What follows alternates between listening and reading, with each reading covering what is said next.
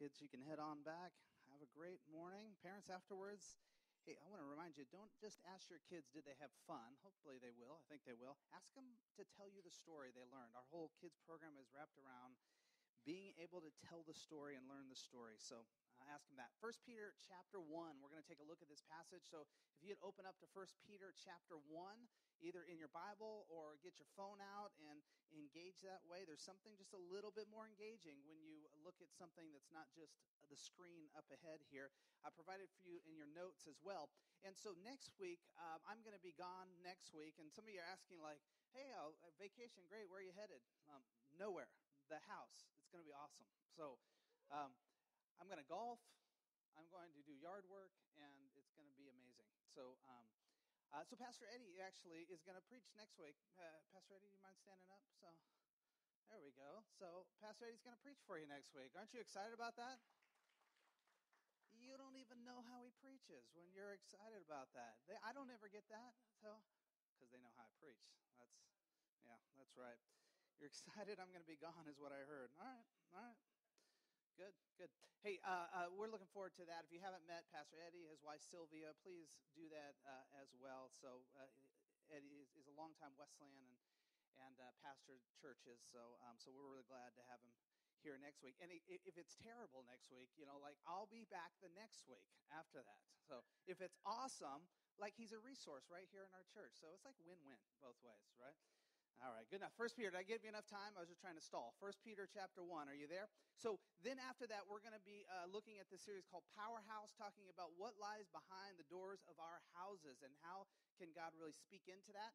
And then uh, we're going to be moving into a different series. But down the road, I was thinking, hey, looking at First Peter and walking through a, a passage in First Peter, really the whole book, it really parallels our current in our current lives as Christians.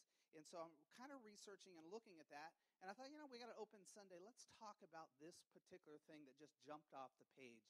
Uh, for me. So that's why we're in First Peter. If you didn't get sermon notes, you got in here. If you want to slip up your hand, Pastor Anson is back in his place, ready to run like the wind to give you uh, some. Oh, right up here in the front. Right when he hands it, somebody in the back, put your hand all right, First Peter. Uh, let me take a, a, look at this passage with you, and let me read it first, and then we'll just start to, to break it down. So take a look at it. First Peter 1, 14 through 17. Don't be conformed to your former desires, those that shaped you when you were ignorant, but as obedient children, you must be holy in every aspect of your lives, just as the one who called you is holy. It is written, You will be holy because I am holy. Since you, since you call upon Father who judges, a Father who judges all people according to their actions without favoritism, you should conduct yourself with reverence during the time of your dwelling in a strange land. The Word of God for the people of God. Hey, so uh, this particular book is written, it's most commonly attributed to Peter, which is you know why his name's on it. Um, there's a little bit of debate among scholars, but most commonly it is to Peter writing, or at very least a scribe of Peter writing this, and it's two letters, and they might have been one letter that was somehow broken into two, but they were sent to all believers. So this wasn't one particular church. This is a very widespread, wide read book here when it was re- written, or more correctly, we would say a letter, epistle, the top of your Bible might say, simply a letter that was written. Because what was happening is in the early church, you had all of these people coming to know Jesus Christ, and the faith was brand new. And they were coming from all different backgrounds. Some of them were, uh, were Jewish, and they were coming with the Old Testament and all of their understanding of the law and how Jesus worked as the Messiah. Some of them were Gentile, and they didn't know anything about that, or very, very little. And so all of this was new as well. They were also living in an empire, in the Roman Empire at the time. Uh, and this was fresh. It had just become, it kind of moved, if you remember your history books, from a republic to an empire now. It was functioning different. And there was all kinds of religious systems that were floating around the empire. And so you had all of these things that could have been an influence on these new believers. So think about it now. If your child, parents, came to know Jesus Christ, one of the things you would think about right afterward is what are all the things that could influence my child away from that faith or distorting that faith? And that was very, very common. And so you actually find several of these letters, specifically Peter, 1st, 2nd Peter, 1st, 2nd, 3rd John, the book of Jude, right? All of these letters, if you read them, you'll actually see this context of kind of correcting maybe mistheology or encouraging them stay tough in, in the face of persecution. And so that is really what's going on, and we're going to see a little bit in this letter. For the first readers of this letter, who Peter's writing to, like following Christ brought them into conflict with some of the cultural standards and cultural norms of their time. Does that sound familiar to you in our day? Yes, nothing has changed. Take any period from this writing all the way up till today, and any period of time, this same thing is true.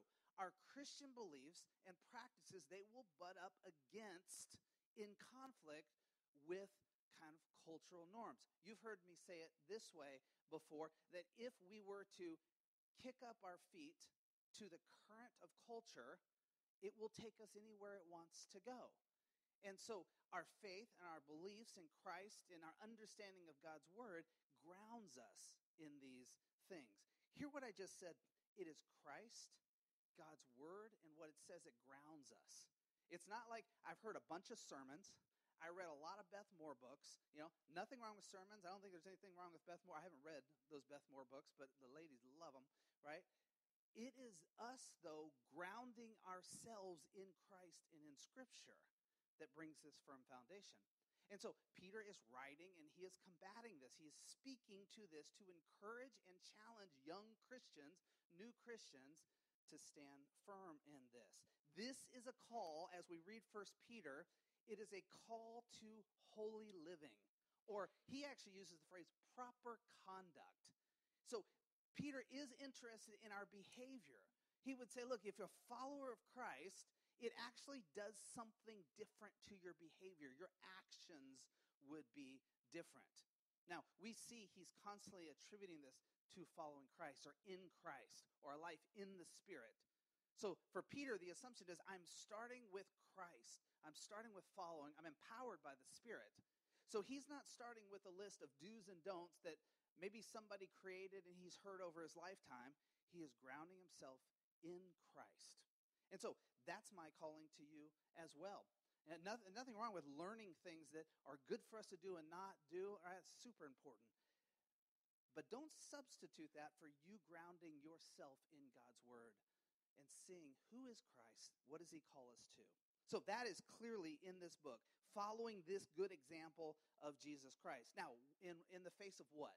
Well, Paul, Peter puts it in a couple contexts. One is very clear, one is a little more subtle. One of the contexts is in the face of persecution, right? We see that show up several times.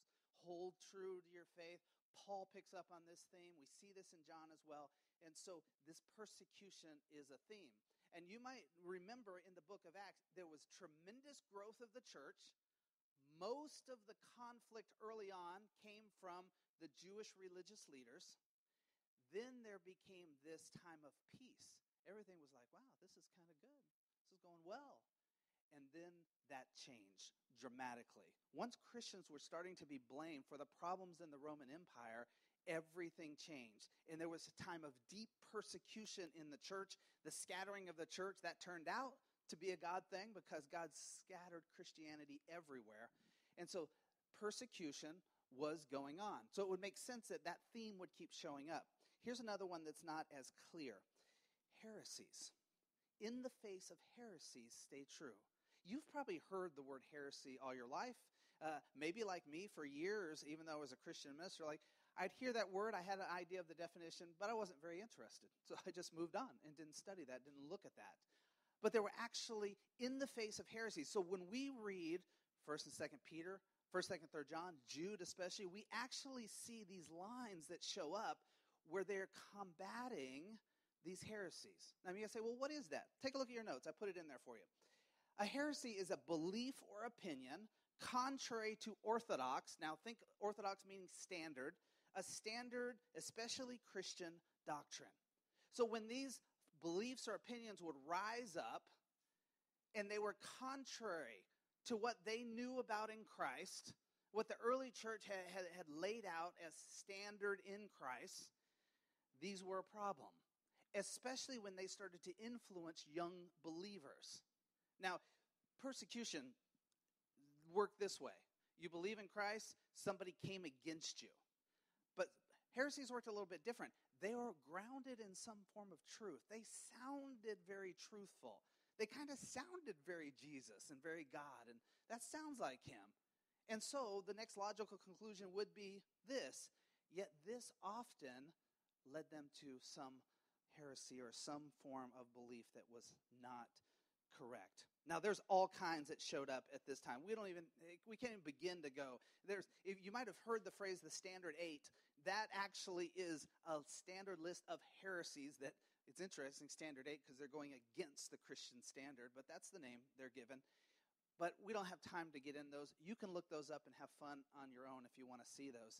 Um, you may have heard of one called Gnosticism um, or Gnostics that shows up. It wouldn't have been called that at this time, but it develops into that. And that was this belief that there was two things at work. There was matter and physical, and then there was spirit and mind. The matter and physical was always bad. It was evil. It was enticing. It was sinful. All of those words. But spirit and mind were good, and they could lead you to goodness, and they could lead you to, uh, they might even say the word divine over here. And so there was a clear distinction. And so this rose up, and it actually affected the church in a lot of ways because if you were a Gnostic, it was very hard to believe that Jesus came and was in a body died on the cross, rose in, in a physical body, because that's all bad over here. It's all evil.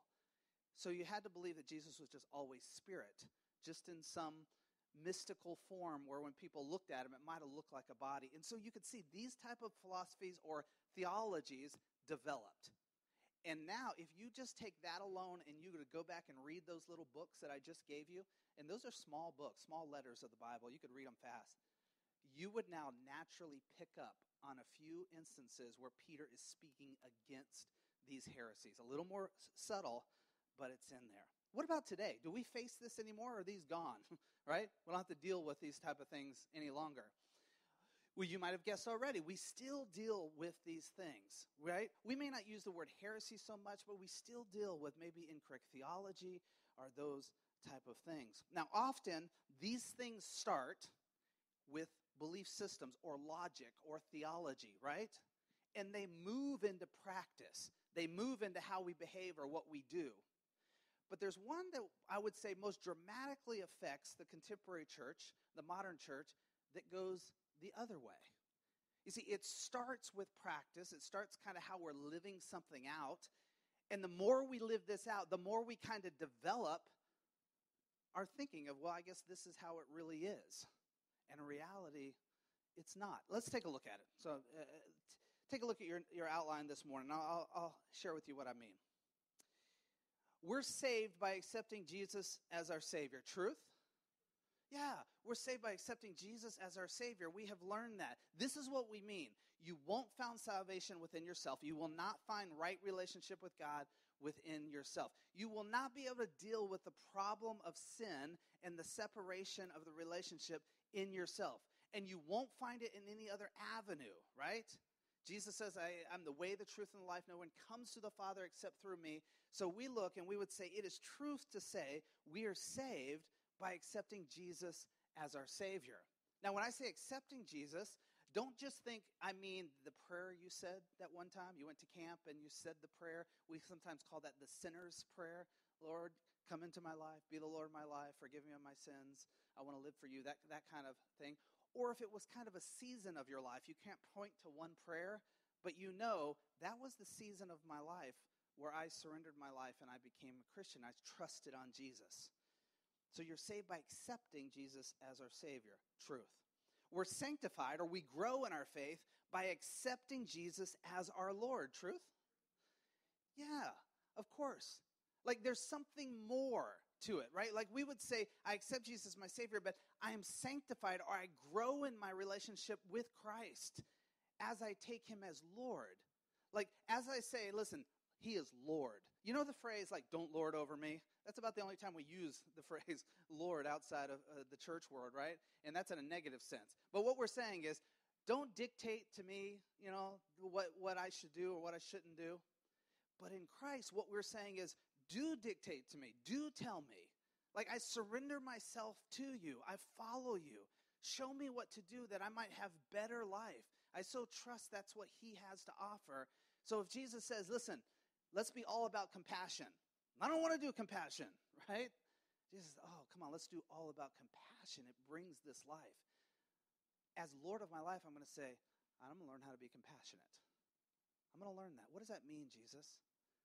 I'm going to read and I'm going to see where Jesus was compassionate. We're sanctified, we grow. Now, this doesn't happen at one moment. It's not like all of a sudden I say, Lord, today I commit to be sanctified. And boom, we're, we're there. Everything is, is in hand and we have nothing more to gain, right, by Jesus being Lord. No, you know, it's more and more. It's a gradual, progressive journey we're on. I've said it to you this way often uh, that it, sanctification is giving everything I know of myself to everything I know of God. It's this progressive growth in our faith. So we're saved by accepting Jesus Christ as our Savior. Truth? Yeah. We're sanctified by accepting Jesus as our Lord. Truth? Yeah. All right we may do the first without ever doing the second. Truth? We go, no. That's where our modern day heresy comes in. You see, we sometimes live it out like I can accept Jesus as my Savior, but I don't ever need to do anything with Him as my Lord. I don't need to have Him Lord over me. I don't need to have obedience to Him. I don't need to get in line and follow Him and let Him speak into me. Now, I'll do that in a lot of different other areas of my life. I mean, I'll let my little league coach lord over me, right? But somewhere that heresy sneaks in that I don't have to let Jesus do that. And if I do, isn't that legalism? And legalism's bad, right? I shouldn't be legalistic. And we develop this new thinking, almost this new belief, but it flows out of practice.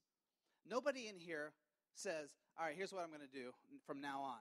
I'm going to believe on Savior but I don't have anything to do with having to follow Jesus or conform to him or anything like that. That's the right system. Like nobody would do that in here. We all know that when we become a Christian, when we accept him as Savior, we all know that we learn that there is transformative power in the name of Christ. And he wants to take us from that point and not leave us the same, but change us into something that brings life and wholeness of life. Sometimes that's challenging. Sometimes it's a lot he's asking of us, right? But it is for our good always. So we don't ever sit down and logically think that out. But what happens is when we start to live out our day by day life, when we start to kind of maybe follow the cultural norms and we live out, we keep claiming He's my Savior, He's my Savior, He's my Savior, we'll sing it, whatever. But our practices in some areas of our life, we've said, He's Lord here, I'm not letting Him be Lord here. And that is a problem. We are actually living out a form of false belief or heresy here. Peter says this in, in his book earlier on according to the foreknowledge of God the Father, God's in control, that's a sovereignty passage, in the sanctification of the Spirit. Why? For obedience to Christ. That sanctification, growing in our walk with Christ, is to bring us in line that we might be obedient to who Christ is through the Spirit. We're empowered to do this as well, that we might be obedient. So we do what he says to do. We strive for holiness in the Spirit. That is incredibly important. Listen how A.W. Tozer writes it. Of course, he says it better than me. Listen to this. You cannot study the Bible diligently and earnestly without being struck by an obvious fact. The whole matter of personal holiness is highly important to God. Now, he doesn't create that. You probably knew that. The Bible actually teaches this. In First Peter, this is where it shows up. So let's take a look at it. First Peter, we'll start in verse 14. The first of our passage says this Don't be conformed to your former desires, those that shaped you when you were ignorant. Let's start with the word ignorant. Simply means this by definition you didn't know, right? You just you just didn't know. That is what ignorant means. Before you knew Christ, before you knew Jesus, you didn't know this. You didn't know the way to live, right? You didn't know what Christ brought. You didn't know what obedience to Christ looked like. But since you've come to know Jesus, you do know what it looks like. And he's saying, don't be conformed to your former desires, those that shaped you before. Now you know. So don't be conformed. Now, don't miss how he's writing this. He's saying, those ways shaped you. They shaped you. Listen, parents, are you trying to shape your kids? Like when you tell your kids to do something, are you simply doing it because you don't want to get off the couch and do it yourself? Well, uh, sometimes, right, parents? All right, bad example, bad example. So, um, we're almost always we're doing it because we want to build into our kids. We come down hard on lying. Why? Because we want them to learn. Listen, you're not making it anywhere in this life lying. You're going nowhere. We want them to work hard because we know lazy people don't really make it in life, right? So we're building into our kids, but we find ourselves doing it through obedience as well. Because we know those things will shape our kids. Just like doing the things we're calling them to do will shape them as well. Peter knows this, and he writes it this way. This is a common theme from Paul, even from Peter, from John. He, they're basically saying this that's your former self. That's not you anymore. It's not you any longer. You don't have to live that way. Now, it's available to you. You can choose it. It's not good for you. But that's not you anymore. That's not what you're identified with. Why would you go back and want to be influenced by that and follow that? You thought that when you didn't know. You were ignorant then, but now you know. That's what he's getting at here. There was a time I went to San Diego. We drove from Moreno Valley, California down to San Diego. That's about a 90 mile journey and we were I was just like 16 and we were getting in the car. So this was a big journey for us, right? Went with my buddy David and we went to a Padre at Braves game and you know I'm a passionate Braves fan.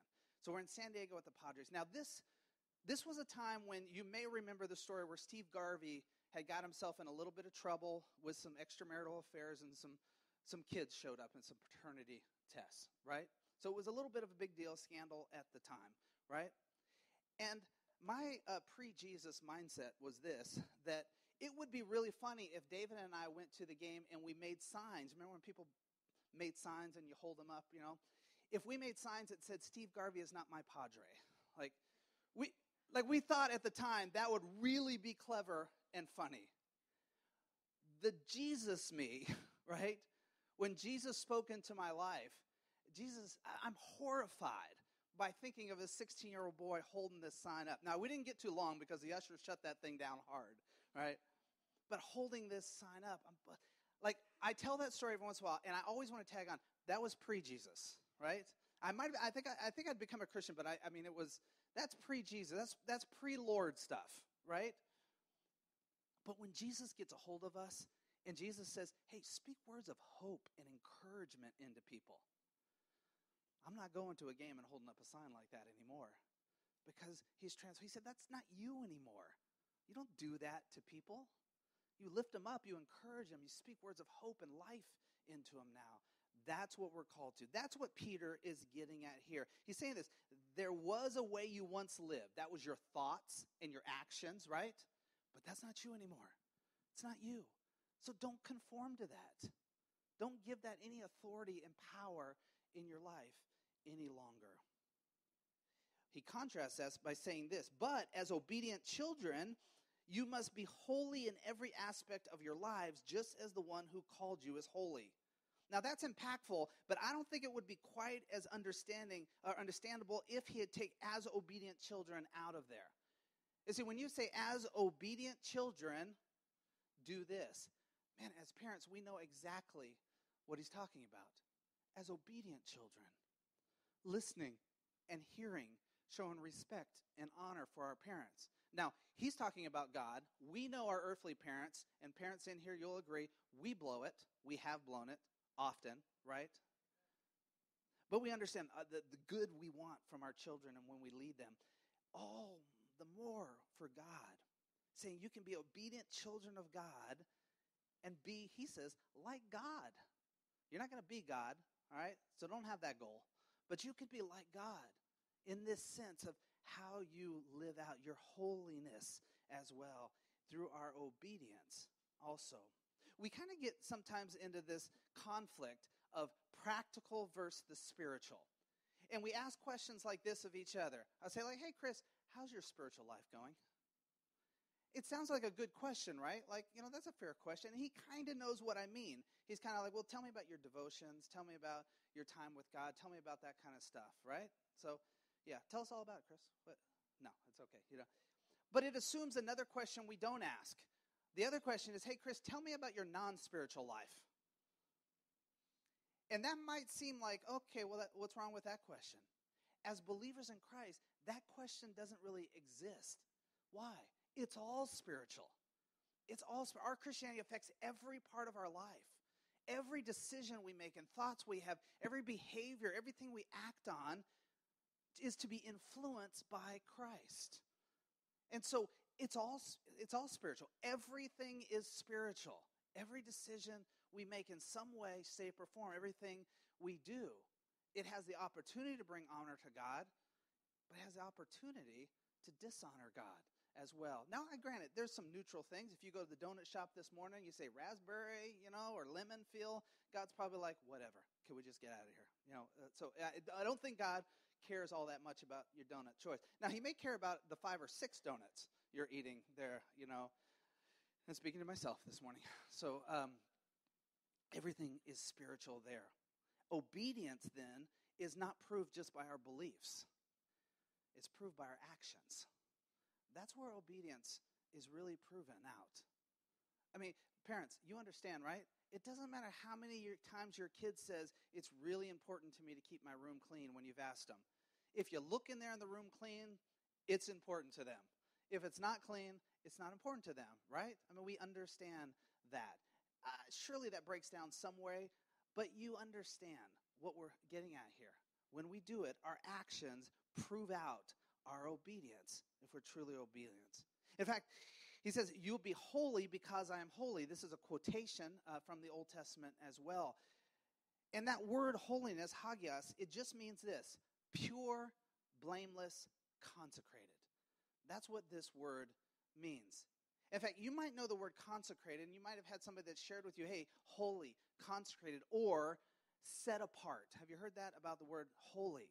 And it's true but it doesn't capture all that the word holiness means. In fact, when we say set apart, this is what we uh, often think of. We are set apart for. We're set apart for a special purpose. And that is true. We just talked about that in the book of Acts, or 13 weeks, right? We're set apart for something. But we forget the word also means this you are set apart from. That when you're holy, you're consecrated, you're set apart from. And Peter's getting at this. You had an old life, an old way of living and thinking and behaving, you're consecrated, you're holy, you are pulled from that, you are set apart from that. Set apart from that so that you can do this. If we only stay over here, sometimes, even without us trying, it's like we pull this with us and say, well, I can be that and go be this purpose. The word says, no, you are pulled from that so you can do this. Listen, you have to understand this morning that holiness in God, you are set apart from whatever you conformed to before, from whatever that was. Why return to it? It's not you anymore, is what Peter's saying. It's not you. The only way that you can say, I want to live in here, right? And I kind of want this, but I want to stay in here, is if you buy into this heresy by saying, well, I can take him as Savior, but I don't have to take him as Lord. So I'll just live it over here. I'll just stay in this conformed place over here. That's not what holiness before God means. And it certainly isn't the character of God Himself. He finished off this section, verse 17. Take a look. Since you call upon a Father who judges all people according to their action without favoritism, you should conduct yourself with reverence during the time of your dwelling in a strange land. Uh, notice that first passage there people according to their actions, what's this? Without favoritism. It's saying, look, you're going to be judged on what are you doing with your Christianity. And guess what? I don't care if you've been a Christian for 20 years, 30 years, 50 years, 60 years, or you just came to Jesus Christ like a thief on a cross. You're going to be judged on what did you do with it. So it's not like, you know, like the length of your Christianity doesn't excuse is what we're saying. You know, it's not like, well, I've been a Christian. I mean, I've been in I've been a member of this church for all my life, right? And if we're not living out our faith in obedience to Christ, towards this thing of holiness, sharing our faith, living this thing out, I could care less about the length of your membership. It's irrelevant. That's what this passage is getting at here. What are we doing with this and living this out? You should conduct yourselves with reverence. With reverence. You know what that word is? Phobos is the word in Greek. And it, simply means this that which strikes, get this, terror. That's a scary word. That's what strikes terror. Now, we're a little influenced sometimes by all of our horror movies. We like to sit and watch and the, the screaming and the terror and being frightened and scared and those type of things. So don't try to inject that into this word. This is when I have something that is in such awe and respect over this. I'm in such respect over this that when I disobey that, that brings some form of, call it fear or shame, or I blew it, or because of the awe and the place that I've set that up at. So it would make sense that when we set God up in that position, is he a forgiving God? Absolutely. The grace of God. But when I set him up as he is, he is Lord, sovereign, it does something to me when I choose to disobey him. It, it grabs me. Why did I do that? Why do I do that? And that's what this word is getting at. He finishes it says, Your time dwelling in a strange land. Uh, what does he mean there? Look, this, this world is not your home, right? Listen, if you're one that just likes to preach, hey, I'm I'm saved, I'm sanctified by the blood of Jesus Christ, I'm going to heaven someday. That is truth. What are you going to do now?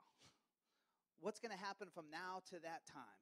What are you going to do with your faith? Because Peter's pretty clear. You got to do something with that. So he's acknowledging it's it's this is a strange place and it's temporary. But what are you going to do with the faith now? It's if he's saying, emulate God, not the world around us. Not, not this temporary place. It's not your home. Don't emulate that. Don't kick your feet up to the current of culture. It'll take you wherever it wants to go. Instead, ground yourself and be an influence and impact, living solid, living out holiness, even in this place. Even in this place. Every teen can go to camp and look amazingly holy being at camp all week. Why? Because it's such a great atmosphere to hear about God and see God and being away from certain things. And God actually does that for us at times. Sometimes church is that. Sometimes you do a spiritual retreat or your time in the Word. But at some point in time, you and I have to go back out into culture and ground ourselves on Jesus Christ, ground ourselves in who He is and what He's about, and live out our faith and share our faith with others in that context. Emulate God, not the world around us. A couple questions for a takeaway this morning. One is this Have you received Jesus as your Savior? That would be where you start, right? Where you start would be to say, I, I want to start with receiving Jesus as my Savior. It's not going to happen through uh, your materialism, through trying to try to find happiness through something else. There is some God shaped void in your life that will only be filled by Christ. And so the first one would ask Have you received Jesus as your Savior? Something you could do right now. Right now, if God has led you to that point where you could just say, Lord, forgive me. I've been selfish. I've done it my own way. Today, I want to put myself in your hands and receive you as my Savior. A simple prayer like that. And we know in an instant, you're called child of God. That's what God's word tells us. Here's the second question Are you living Jesus as your Lord? Especially for your believers out there, listen, are you living Jesus as your Lord? Are you looking around? Now, some of you, this is where we get off, right? We only think about conversion here. We only think about the day we said yes to Jesus or that season in our life. What was I like before that? And what am I like now? For some of you, became a Christian like four years old, right? You got baptized at four years old. You said yes. And you're like, I can't ever remember a period of time. Don't just think conversion on this. Think of every move of God and the Holy Spirit in your life. Whether you weren't a Christian or whether you were a Christian, every single time God spoke into your life, every single time you were in church or a service, or you were reading God's word, or you were driving down the road and God spoke to you, and you're like, I got to make a change. I got to be more part of that. I got to be more compassionate. I got to do better with my finances. I got to do better with my time. I need to serve people more. I get grumpy really fast. God, do help me do something about that. On and on and on and on and on. That is God's calling you towards holiness. And really, He's calling you towards letting Him be the Lord of your life. Every single thing like that. I would guess with some of you, you can think of times where you said yes and you can think of times where you just were like, either you said no, or you're just like, ah, I'm just going to move on from this and not deal with this one. Are you living Jesus as your Lord? I'm telling you, this week, uh, when I read this, um, I was impacted. I was humbled by this. I immediately, when I wrote that question down to ask you, immediately I was like, was well, there's that, Tom? And you think that sometimes, and you let yourself go there sometimes. It was immediate, my own things. And I imagine you have them as well. Because daily holiness is important. It's still important. Even in the church world, though we shy away from the word holy or holiness in our, in our culture, it is still dramatically important that we live out Jesus as Lord. Can't do one without the other. That's the heresy. But living out Jesus is my Savior, living out Jesus as my Lord, that's the fullness of what Christ wants to bring in this full life for us. Last thing I want you to do this week, take a look. If you have your Bible, you can look at it. If not, I'll just tell you. First Peter has five chapters, right? The first Peter. Not, not, not the whole first and second. Just First Peter has five chapters. Here's what I want to ask you to do. I'm going to challenge you this week. Start tomorrow and read one chapter of Peter throughout this week just Monday, Tuesday, Wednesday, Thursday, Friday. Just read one chapter a day this week. If you're already doing personal devotions, you got something you're walking through, add this to it. Don't like say, well, I'm already doing a personal devotion. Just add this. It'll still be of tremendous value. If you're doing nothing, right, currently you're not getting in God's word at all, maybe not even having a prayer time uh, during the day, then I'm helping you. I'm directing you on how you can jump in here, and we'll all we'll do it on the same page. Monday through Friday, 1, 2, 3, 4, and 5. Just read those chapters. Here's what I want you to ask one question to ask of yourself at the end of each time you read a chapter. It's just one question, right? If this is the Word of God, if I believe this is the Word of God, I think most of you would say, yeah, no problem there. This is the Word of God. What does this passage require of me? If you read it this week, one, one chapter a day, at the end of each of those chapters, just say, if I believe this is the Word of God, what does this passage require? Then my encouragement would be whatever you think, just write it down. I know some of you are like, I'm not a journaler. You don't have to journal, it's okay. Just write that thing down. Type it into your phone notes, somewhere where that thought does not become a fleeting thing, but you would recognize that whatever you answer that question, that is a move of God this week or that day so that He can be Lord of your life in whatever area He's speaking to you about. So we'll do that together this week. Let's pray. Father, thank you for this time. Thank you for this, this short passage, Lord, that actually leads to a, a pretty amazing little letter that Peter writes, impactful and very, very challenging if we read it as a challenge to our own hearts. So, Lord, help us to do that this week. Lord, help us to make a commitment. Lord, if there be any way that I'm not letting Jesus be Lord of my life, Father, would it be this week that you would reveal that loud and clear even if it's hard to hear. And that I would come then under the authority through obedience and the help and the empowerment of the Holy Spirit to claim you as Lord in that area. I pray it in your Son's name. Amen. Amen. Hey, another thing you could do is, is uh, if at all you're like rested, maybe you've rested a few years on the Jesus knowledge you have comes through your sermons or uh, through maybe some Bible study curriculum somebody writes or that. I would encourage like strip that stuff away for a little while. Well, don't strip away coming on Sunday mornings, but um, but get into God's word yourself. Start Matthew, Mark, Luke, and John. Most of us don't as longtime Christians because we're like, I've been around Christianity. I, I know that stuff, right? Or I don't want to read it one more time. Uh, read that all the way through And that tells us a lot about who Jesus is. All right, hey, uh, tomorrow you get a prayer text. If there's